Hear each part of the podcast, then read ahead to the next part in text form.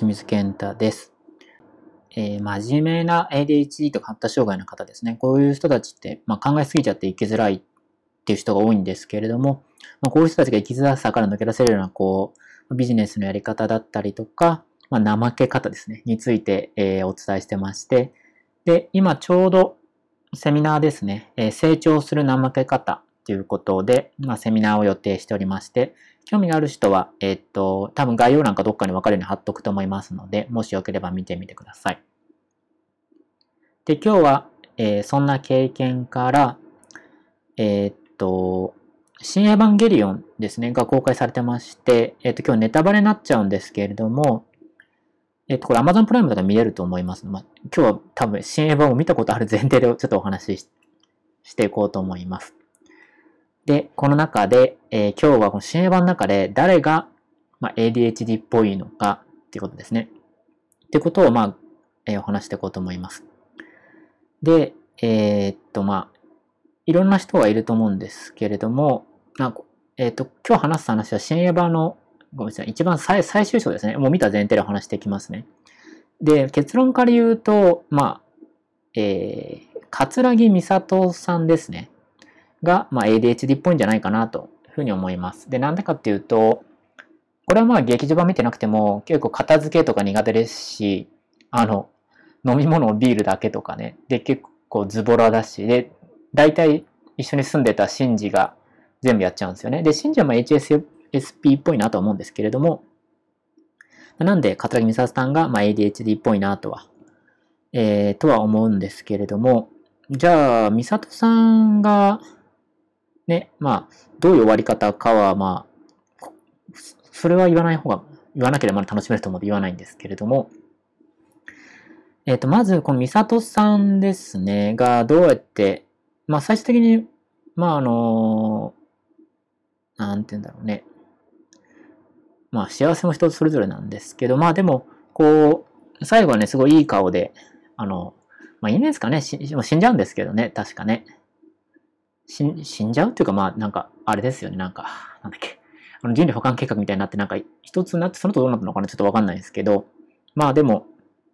まあいい終わり方だったんじゃないか。本当知らない方がいいんですけどね。でも、こうなんか幸せの中で感じながら死んで、亡くなっていったと思うんですけれども、なんでそうなったかってことですよね。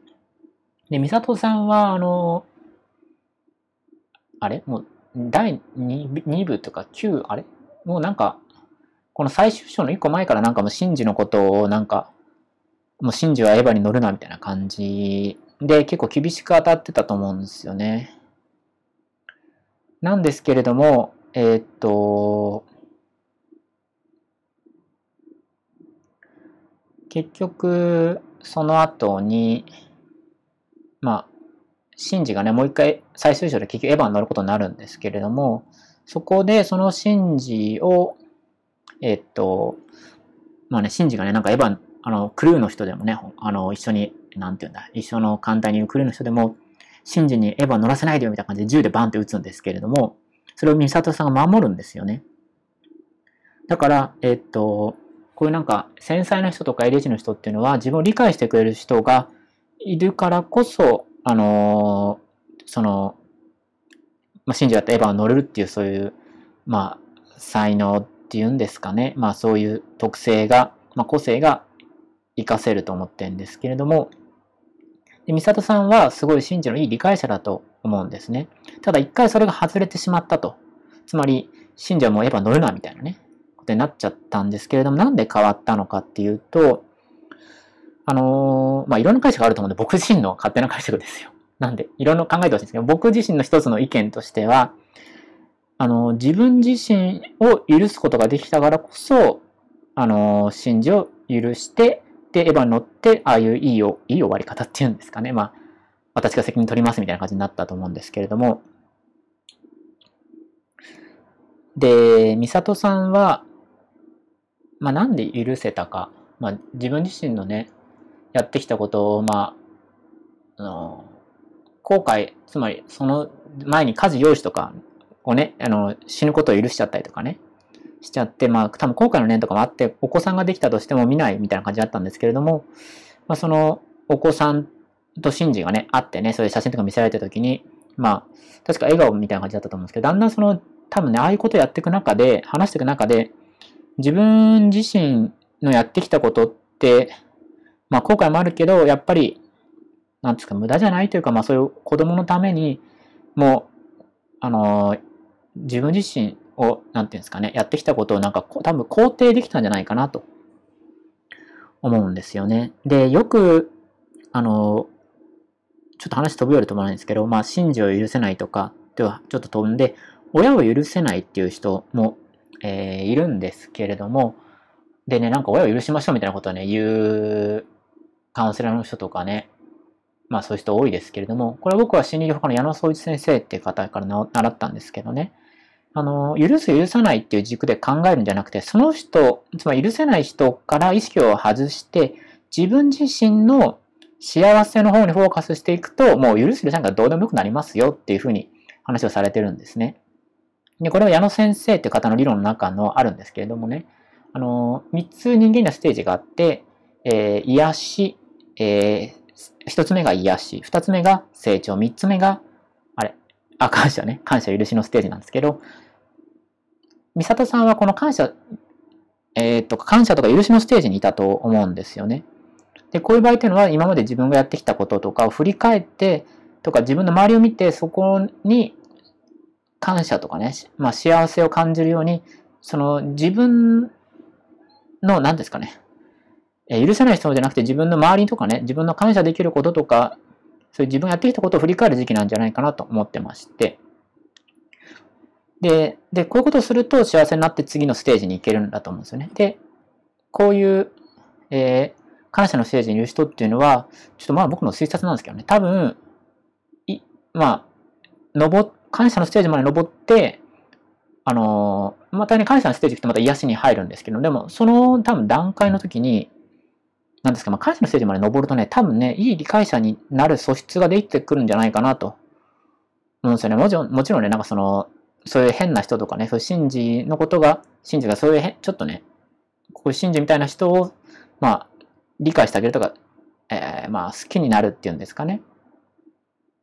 そういうなんか、なんですかね、姉御肌というか、女性で言うとね、お母さん気質が必要だと思うんですけれども、そういう、なんていうんですかね、感謝のステージまで行くとそういう風になってくるんじゃないかなと思ってます。これちょっとまあ推察なんで正しいかはわかりませんけれども。まあ、なのでね、もしもあなたがね、まあ、特に ADHD の人って、まあ、いろいろトラブルとかも起きがちだし、普通の人が理解されないから、あの、許さない人が恨んでる人とかっていうのもいるかもしれません。もしかしたら聞いてるあなたもいるかもしれませんけれども、そこで恨まないとか許さなく、許さなくてもいいんです。そうじゃなくて自分を許してあげるとかね、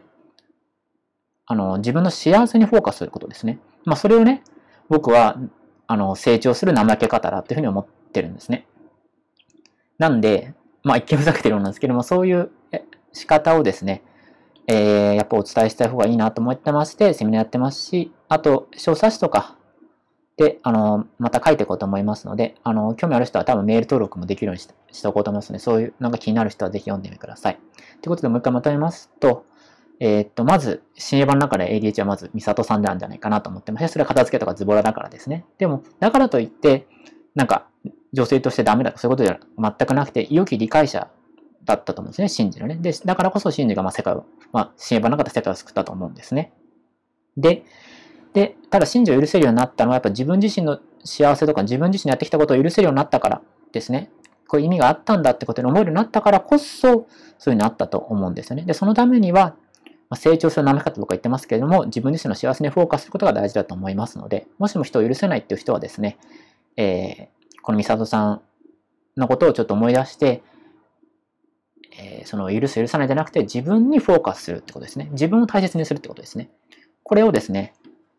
えー、っと、ぜひやってみてもらえばと思います。で、一つの方法として自分の価値観とかを大事にしていくってことなんですけど、それどうすればいいのかってことに、そのプロセスについては小冊子のにまとめてますので、興味ある人は読んでみてください。ということで、えー、ご視聴のこと星水健太でした。